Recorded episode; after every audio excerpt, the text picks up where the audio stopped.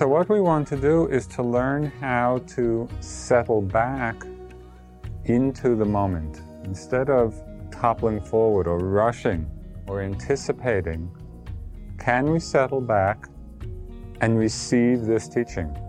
Can we become one with each moment of experience?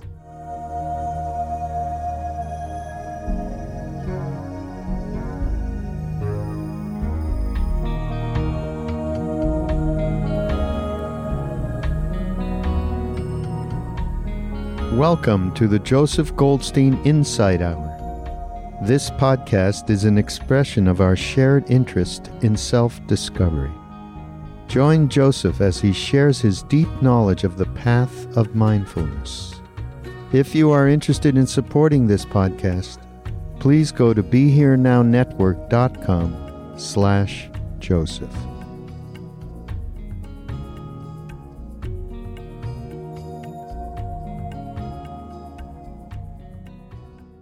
One of the famous Mahayana sutras, discourses, it said that the Buddha was sitting on the top of a mountain called Vulture Peak outside of Rajgir in India.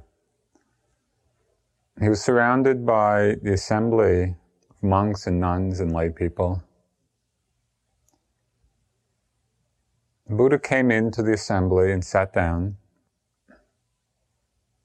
sat silently, and after a few moments held up a flower. And it said that one of the great disciples, Mahakassapa, smiled.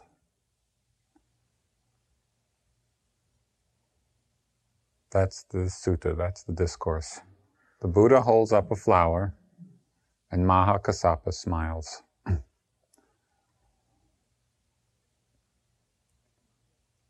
If we can understand the flower and the smile, the whole of the Dharma is revealed in that. And the Buddha held up the flower. In that flower, he was demonstrating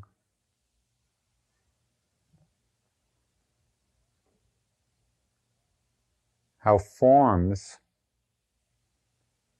conditioned by various causes, are constantly changing.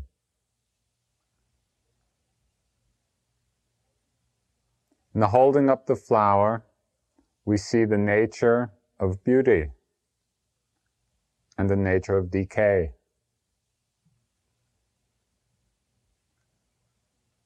In the flower, we see the nature of attachment, the nature of suffering we try to hold on to the beauty of the particular form,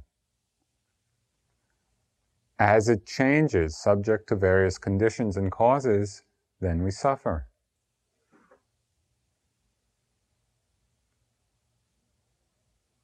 In the holding up the flower, we also understand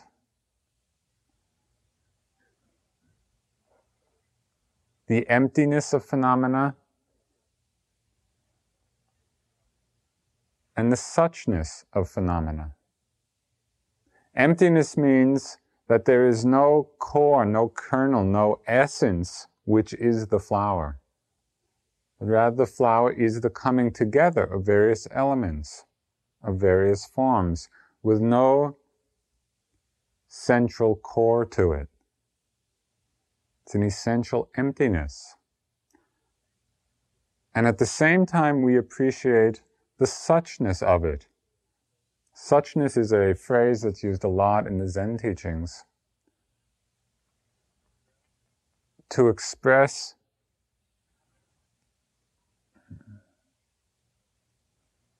just the isness of each moment. Free from description, free from evaluation, free from interpretation. How can we really describe in a way that captures it fully. How can we describe a flower, describe a color, describe a smell or a taste? The concepts that we use can capture the fullness of the suchness of that experience. So when the Buddha held up the flower, there was the emptiness and the suchness, the beauty and the decay, the truth of suffering when we become attached.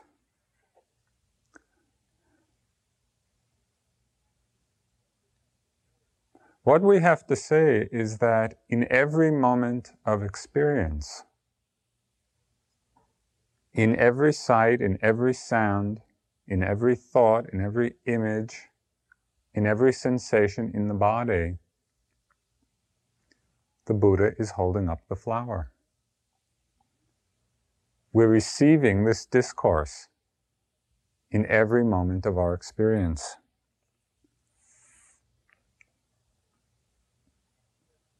It's the endless expression of things just as they are. And so the Dharma reveals itself to us in every moment that we pay attention, with every object that we become aware of. And so all of the traditional 84,000 discourses of the Buddha are contained in this flower. It's no wonder that Mahakassapa smiled.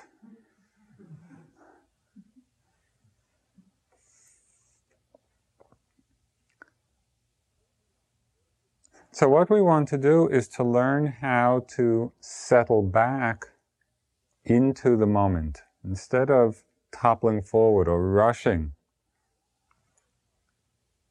or anticipating. Can we settle back and receive this teaching? Can we become one with each moment of experience? We hear a sound, we see an image, we feel a sensation. Can we be so settled back that we become the awareness of that particular experience, that particular object? In the seen, just the seen. In the heard, just the heard. In the sensed, just the sensed. In the thought, just the thought. The suchness of each moment is what we are. And so our practice is to learn how to settle back and become this process of change.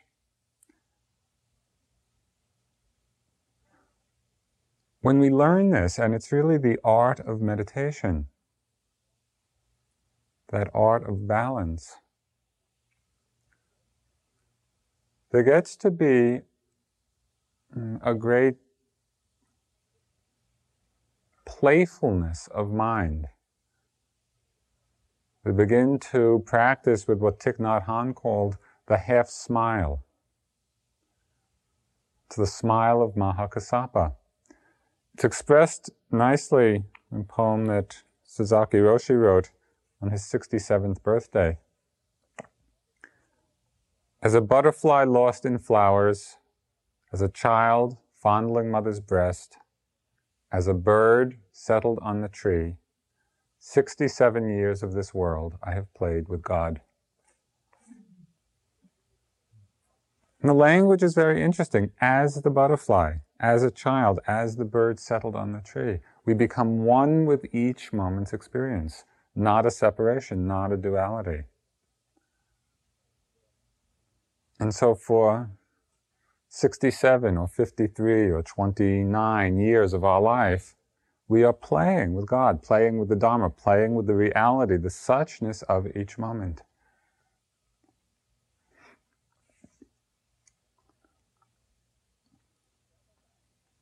When we settle back in this way, when we play with God in this way, play with the truth of each moment, we come to a place, we open to a place of a deep balance within ourselves and a sense of the rhythm of experience, the rhythm of life, the rhythm of nature.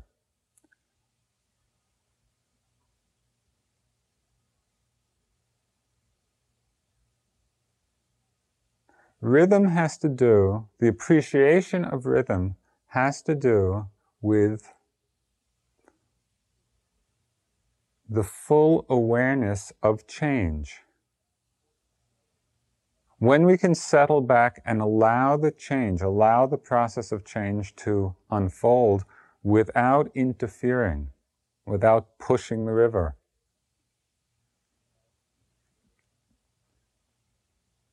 Then we establish ourselves in the rhythm of experience, and the rhythm carries us, just as in any activity, in music in sport in nature. The rhythm carries the experience when it's not interfered with. And in that, there's a grace and there's a harmony, there's a balance. It's expressed very well in an old Chinese phrase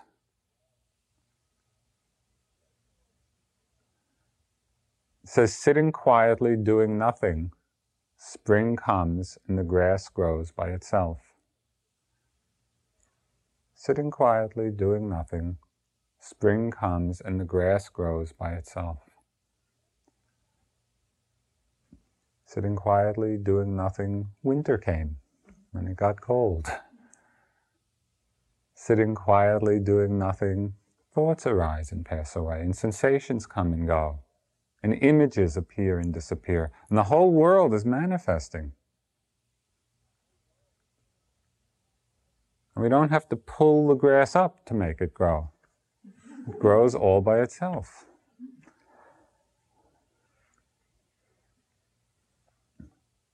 In this attitude of sitting quietly doing nothing, we open up to the Taoists call the 10,000 joys and the 10,000 sorrows. It's just the full range of experience. We're not choosing, we're not selecting. The great way is not difficult for those who have no preferences. But you see the strongly conditioned patterns of mind of liking this and not liking that. And so, what we do in our practice is this art of listening, art of becoming one with the natural rhythm of experience, of phenomena.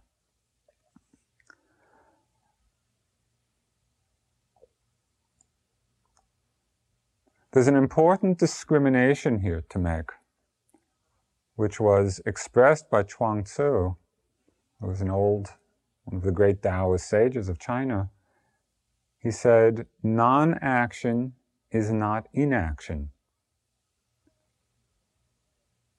So sitting quietly doing nothing, letting the spring come and the grasses grow, does not mean inaction. It doesn't mean not being engaged in the world. It means non action. That is a mind that is responsive rather than reactive. Because in a reactive mind, a mind that's reactive, judgmental, motivated by clinging and grasping and condemning and aversion, there's no balance, there's no ease, there's no openness. We're just acting out old habituated patterns of greed and aversion. Non action means that we're coming, that our actions are coming from a place of understanding, that we're settled back into the moment, we're allowing what's there to arise, to be there, we connect with it, we respond to it in a balanced way. It's the difference between equanimity and indifference. There's non action and inaction. Inaction is like indifference. We withdraw, we don't care, we're unengaged, we're disconnected. Non action of mind, this non reactiveness of mind, is like equanimity. And equanimity is a factor which you will appreciate increasingly in the days to come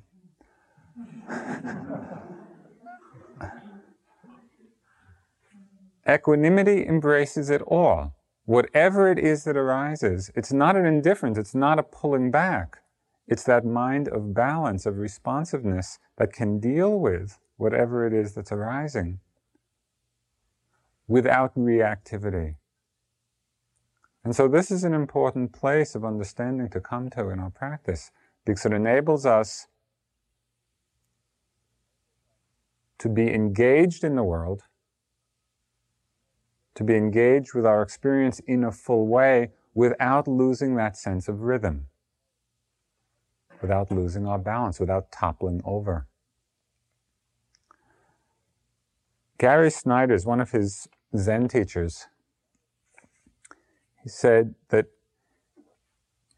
in Dharma practice, there are only two things you sit and you sweep the garden. It doesn't matter how big the garden is.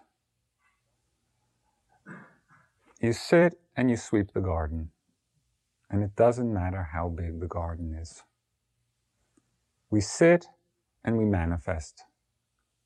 And we manifest our understanding in a small arena, in a large arena, it doesn't matter. There are two things in Dharma practice to develop the understanding of emptiness of phenomena, to manifest that understanding.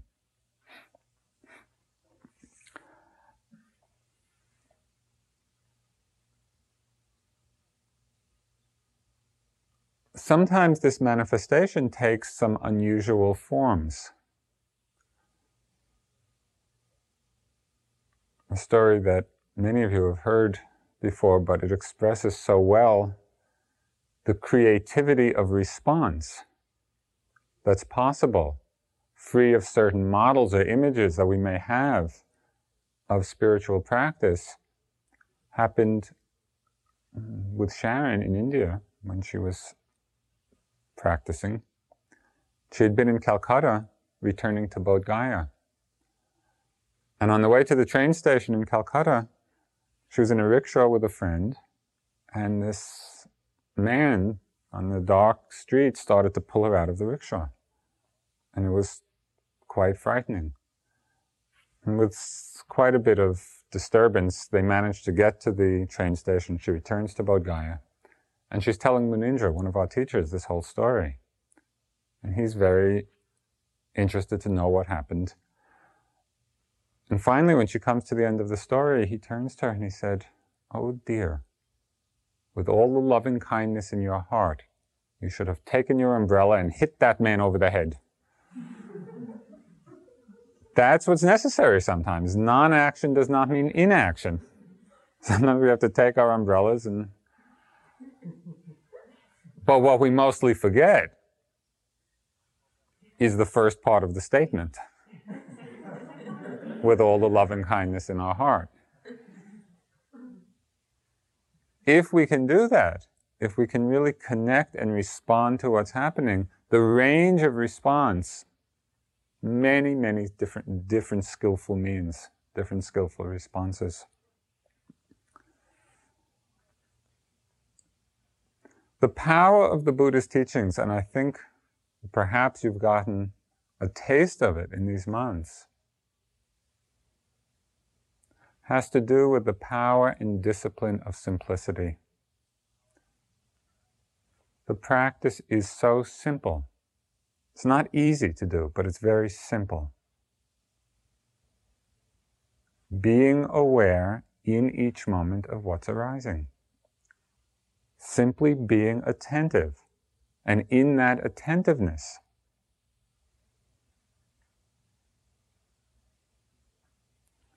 the whole of the Dharma is revealed to us. It was expressed by one teacher, he said, sit and know you're sitting. The whole of the practice.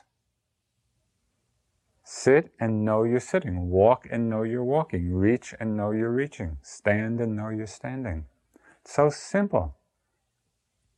Just to be with what is actually happening. And so we come back again and again to this simplicity.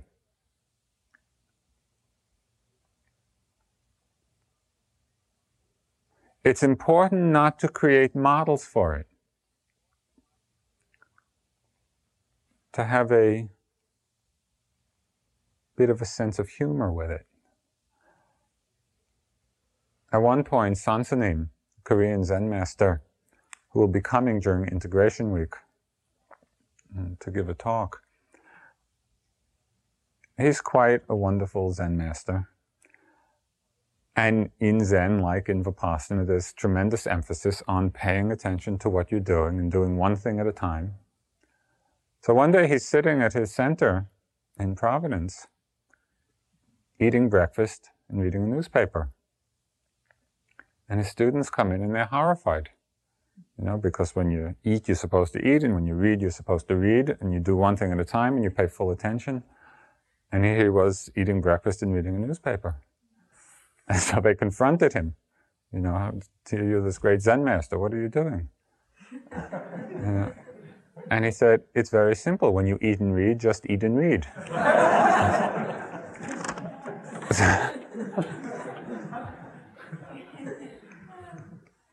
being simple means really being simple, not complicating things.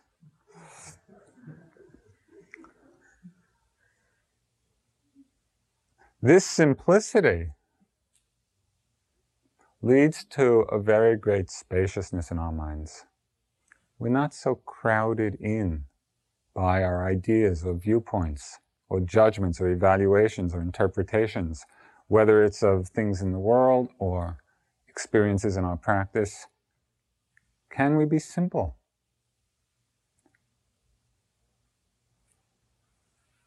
A phrase from the Taoist teachings which expresses this spaciousness is a phrase which says, free and easy wandering. And for me, it captures that quality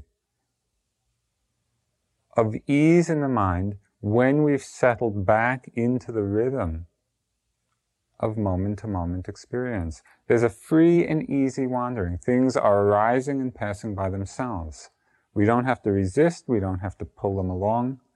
We just have to settle back and make space. And so the simplicity of dropping back into the moment is actually what creates this space. It creates space in our bodies, it creates space in the mind, it creates space in our relationships to other people in the world.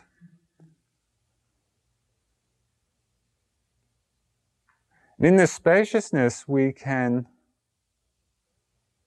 go from a place of evaluation and interpretation and reactivity to phenomena whether it's within this mind and body or external things.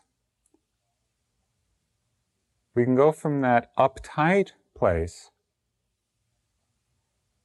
to a add to an attitude of tremendous interest and appreciation. It's a sense of willingness or interest in discovering what each experience is like. And again, in these months of practice, I'm sure you've had the experience, at times at least, of things that previously the mind felt closed to or condemning of or very attached to. Sometimes there's just that shift in the mind. And we begin to investigate, to explore what's the nature of this? What's the nature of this pain? The pain actually can become interesting. What's the nature of anger? What's the nature of fear? We begin to get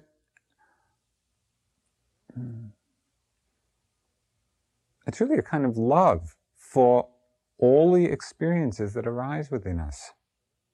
Because it's an exploring nature, it's an investigating nature.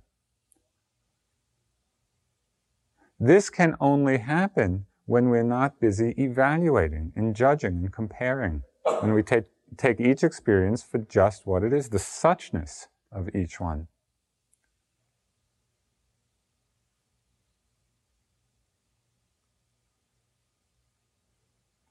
One of the verses from the Tao Te Ching says that when a wise person hears the Tao, they practice diligently. When a medi- mediocre person hears the Tao, they waver. When a foolish person hears the Tao, they laugh. And if such a one did not laugh, the Tao would not be the Tao. we're all of them. Right? Sometimes with a wise person, practice dil- practicing diligently, sometimes with a mediocre person, wavering, sometimes with a foolish one, laughing. And if such a one did not laugh, the Tao would not be the Tao, because it's all part of us. And so can we, can we do this dance with an interest and a, a sense of appreciation for all of these parts, rather than getting involved in self-judgment and self-criticism and ambition, just to see all the parts, the foolish part, the mediocre part, the diligent part.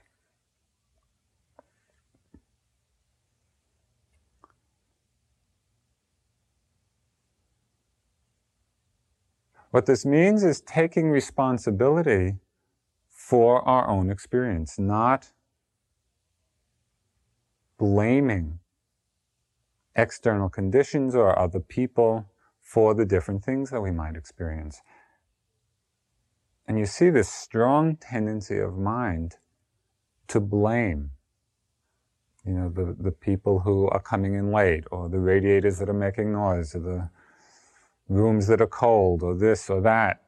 And we're always or often looking or blaming the external condition instead of taking this interest in what our own mind state is about. I was in a relationship once with a friend. One of whose, one of her favorite lines was, "Stop making me feel aversion."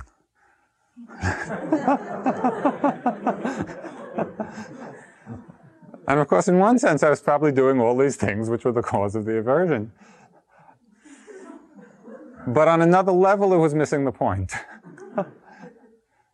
because when we have these feelings, you know, arise in ourselves, the really interesting part of it is not so much the, con- the ostensible conditions which gave rise to it. The really interesting part is how we're relating to it in our own minds how are we getting hooked in to the aversion or the fear or the dislike or whatever? That's where the wisdom lies for us. And that takes the sense, certain sense, a certain amount of spaciousness. So we have enough space inside to take a look, to be interested, to appreciate the foolish one as well as the wise one inside our own minds.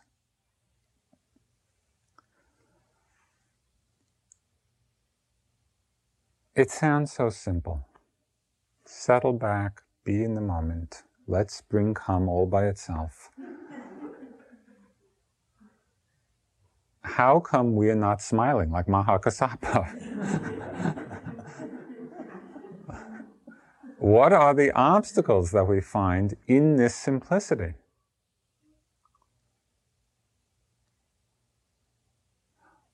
One class of obstacles has to do with these very deeply conditioned patterns of expectation and resistance.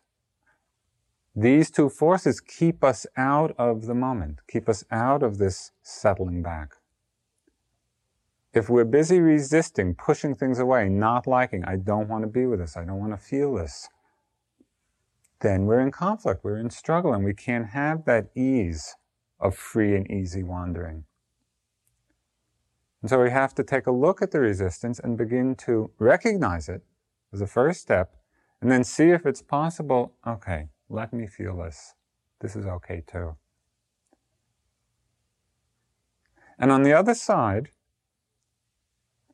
the mind is filled with expectation, which is always anticipating the next moment, toppling forward into the next moment. We can see it in the sitting practice, even when the body is sitting still, we can be watching the breath, not only not even anticipating the next breath, but perhaps anticipating just the end of the very breath that we're on. Always just a little bit ahead. There's a mm, few lines from a wonderful poem by Wordsworth where he says, Late and soon, getting and spending, we lay waste our powers. And those lines reflect so much the quality of being just ahead of ourselves, just behind, just dragging behind, holding on to something that has happened, that has happened in the past. Late and soon, getting and spending, we lay waste our power because our power lies in the connection to the moment. The power lies in that spaciousness, in that stillness, in that simplicity.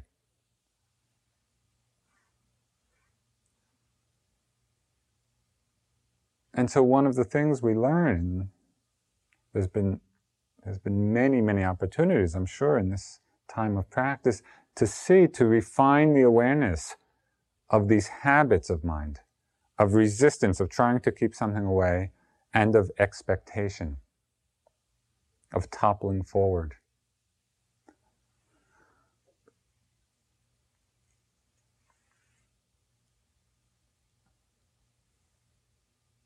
Another obstacle, another big obstacle to our living this simplicity, the strength of this simplicity, are all the kinds of self images that we create.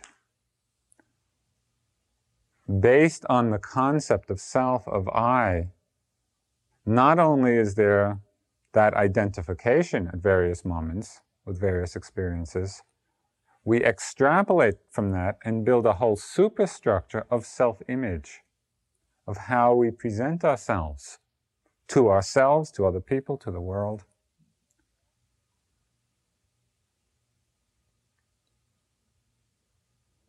And these self images get us in trouble. Big trouble. There's a, there's a Taoist story of a tribe of monkeys and a Chinese prince. And the Chinese prince went out with his group of followers to go on a little monkey hunt. And they went into the forest, and all the monkeys fled except for one. And this one monkey was very clever. He sat right on the edge of a branch, and as the prince shot his arrow at the monkey, the monkey very deftly caught the arrow in midair. So he's kind of very proud of himself. It was a good trick, catching the arrow. Then the prince ordered all his followers to shoot at once, and they killed the monkey. When we're acting like that monkey, you know, look what I can do. Right? That kind of posturing based on some kind of self image that we have. It puts us into conflict.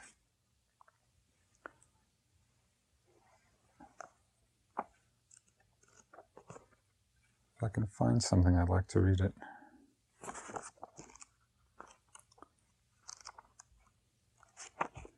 If a person is crossing a river and an empty boat collides with their own, even though they may be bad tempered, they will not become very angry. If an empty boat collides with our own, we don't become very angry. But if he sees somebody else in the other boat, then this person will shout to, for him to steer clear. And if the shout is not heard, will shout again and again and begin cursing, all because there is somebody in the boat. Yet if the boat were empty, would not be shouting and not be angry. If you can empty your own boat crossing the river of the world, no one will oppose you and no one will seek to harm you. If we can empty our boats, empty our boats of the sense of self and all the projections of self image. And there are so many. We see it in our worldly pursuits the way we relate, the way we dress, the way we behave, the, the posturings of the mind. We see it in spiritual practice. We begin to create all kinds of spiritual self images.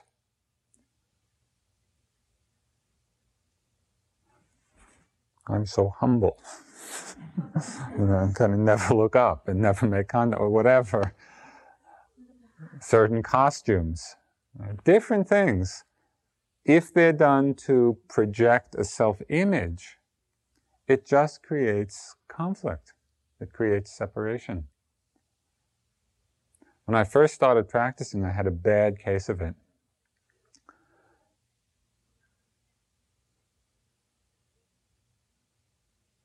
I was a little innocent, but it was a bad case.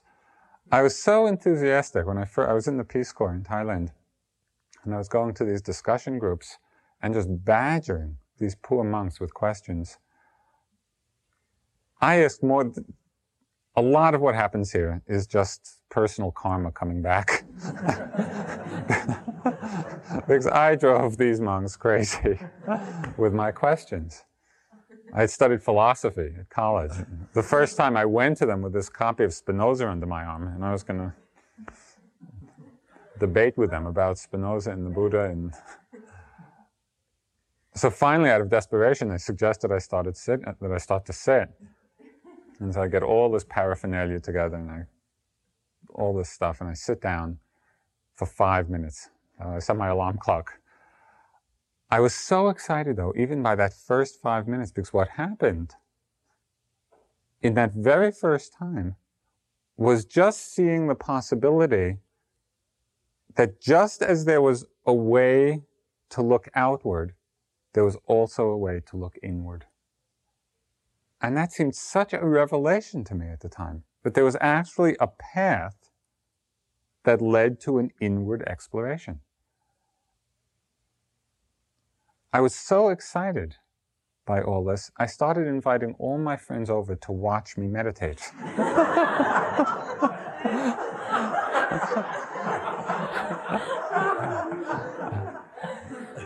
you laugh, but I'm still doing it. That's what IMS is about.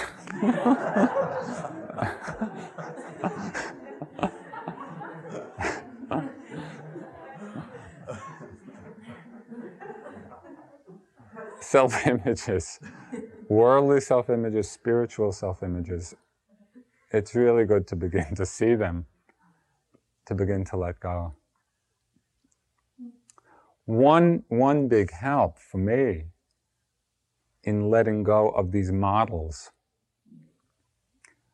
came about through studying with various teachers because I saw that each of the teachers that I studied with was so different in their style, in their personality, in their way of behavior.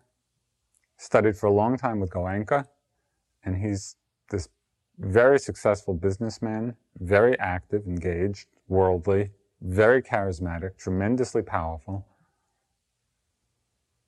a tremendous presence.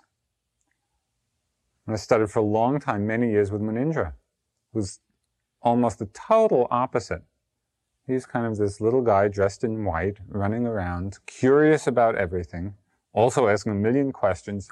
He visited America once. We took him into a post office. And you know all the notices on the post office wall? he started reading all of these notices. he, he has very little money. And this an anagarika, somebody who's renounced the household life. Really a tremendous scholar not at all involved in business uh, operations. Very different, very different personality, different style. Actually, there are a couple of Munindra stories which are very alike. One time he was running around the bazaar buying some peanuts. And he has this, he's very, actually, he's very interesting to observe because he's very speedy. He really moves very quickly. But what's interesting is that it's moving quickly without rushing. And that was a very good lesson just to watch him move. Because there was never that sense of a toppling forward as we so often do when we're moving quickly. There was always that sense of really being settled back and at the same time really speeding around. Anyway, he was, he was bargaining for some peanuts in the bazaar and he could really drive these people crazy you know, bargaining over a few cents worth of peanuts. And finally, somebody, one of one of um, students of his, came up to him and said, "Munindra, you know, you're always talking about being simple and being easy. What are you doing, driving this poor guy crazy?" And Munindra said, "The path of the Dharma is to be simple, not a simpleton."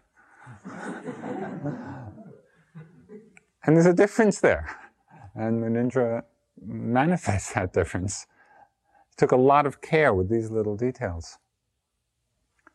Dipa Ma, this woman in Calcutta, again totally different from either Goenka or Munindra.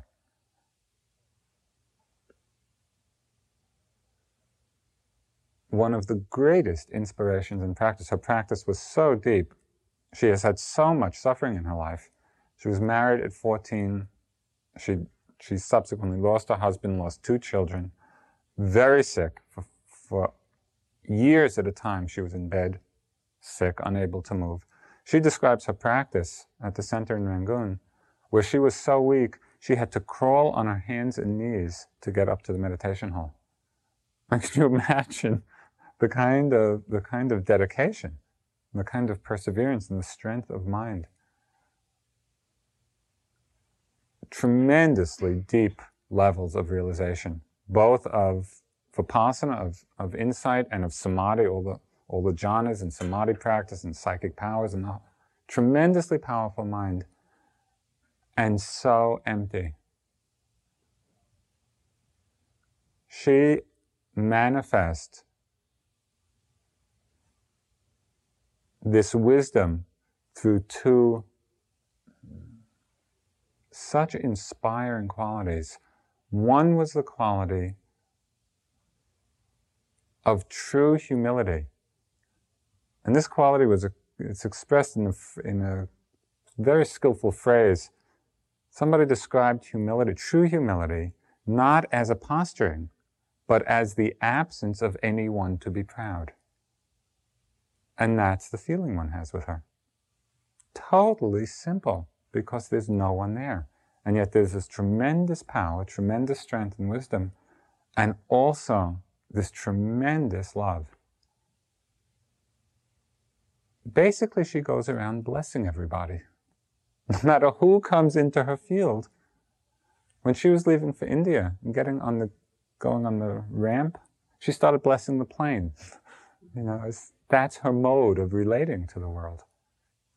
This tremendous quality of love. Very different in the way she was than Goenka, than Munindra.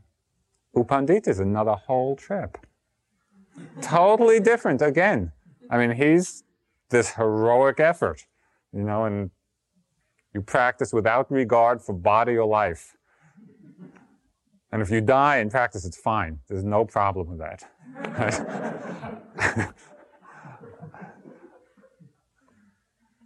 what being with all of these teachers, one of the great lessons was there is no one way to be.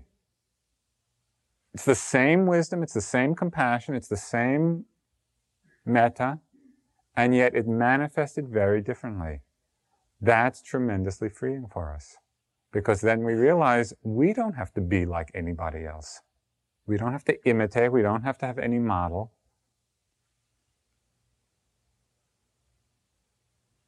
In Dharma practice, there are two things. We sit and we sweep the garden we practice and we manifest. And we're all going to manifest our understanding in very, very different ways in different styles. And that's tremendously freeing for us when we realize that. It allows us to settle back and be ourselves.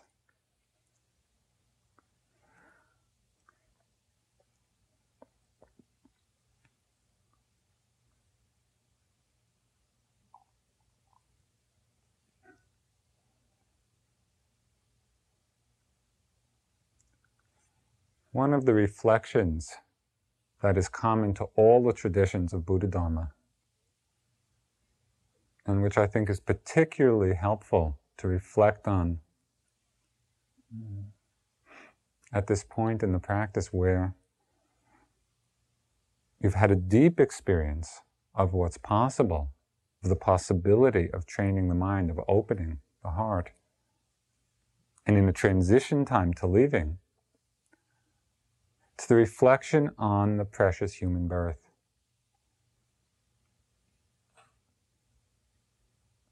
That actually, in the whole vast cosmology of beings, and all the different karmic possibilities, the one that we have at present is so precious because we have come in contact with the Dharma. We've come in t- contact with this path inward. We know how to come to a place of understanding of ourselves. It's very rare, it's very precious. And so if we can hold that in our beings, hold that reflection, the preciousness of our circumstances, it gives tremendous impetus for us to continue our practice not only in intensive retreat, but in every aspect of our lives. Not to create a fragmentation between this and that, between retreat and outside of retreat. Because the Dharma is not fragmented like that.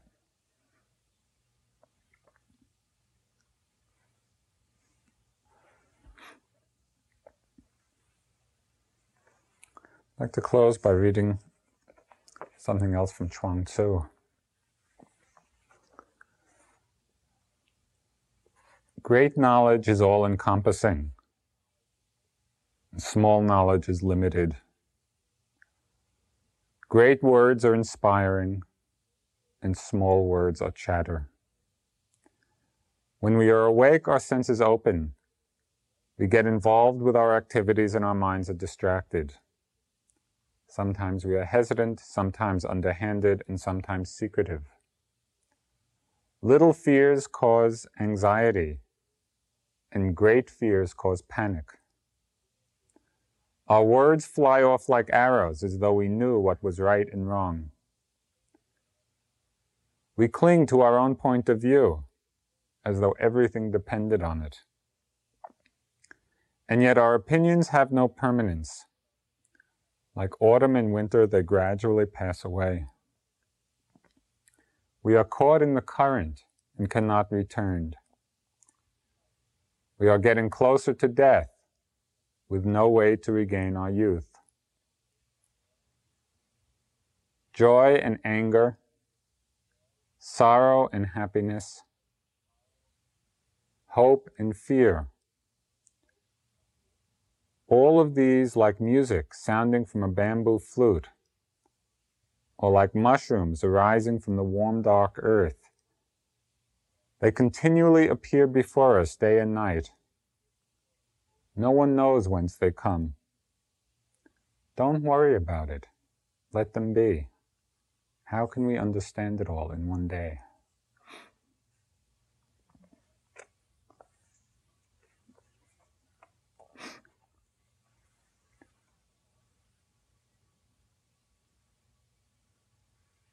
Let's sit for a few minutes.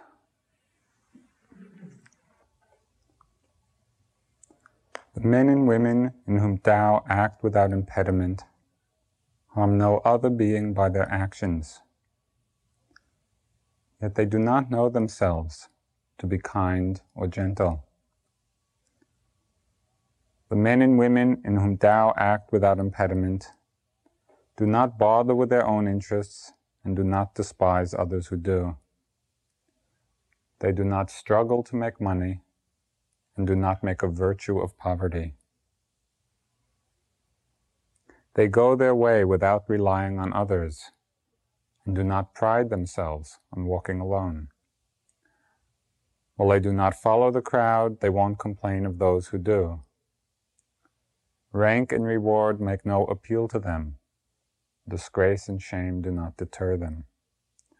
They are not always looking for right and wrong, always deciding yes or no. The ancients said, therefore, the men and women of Tao remain unknown. Perfect virtue produces nothing. No self is true self, and the greatest one is nobody.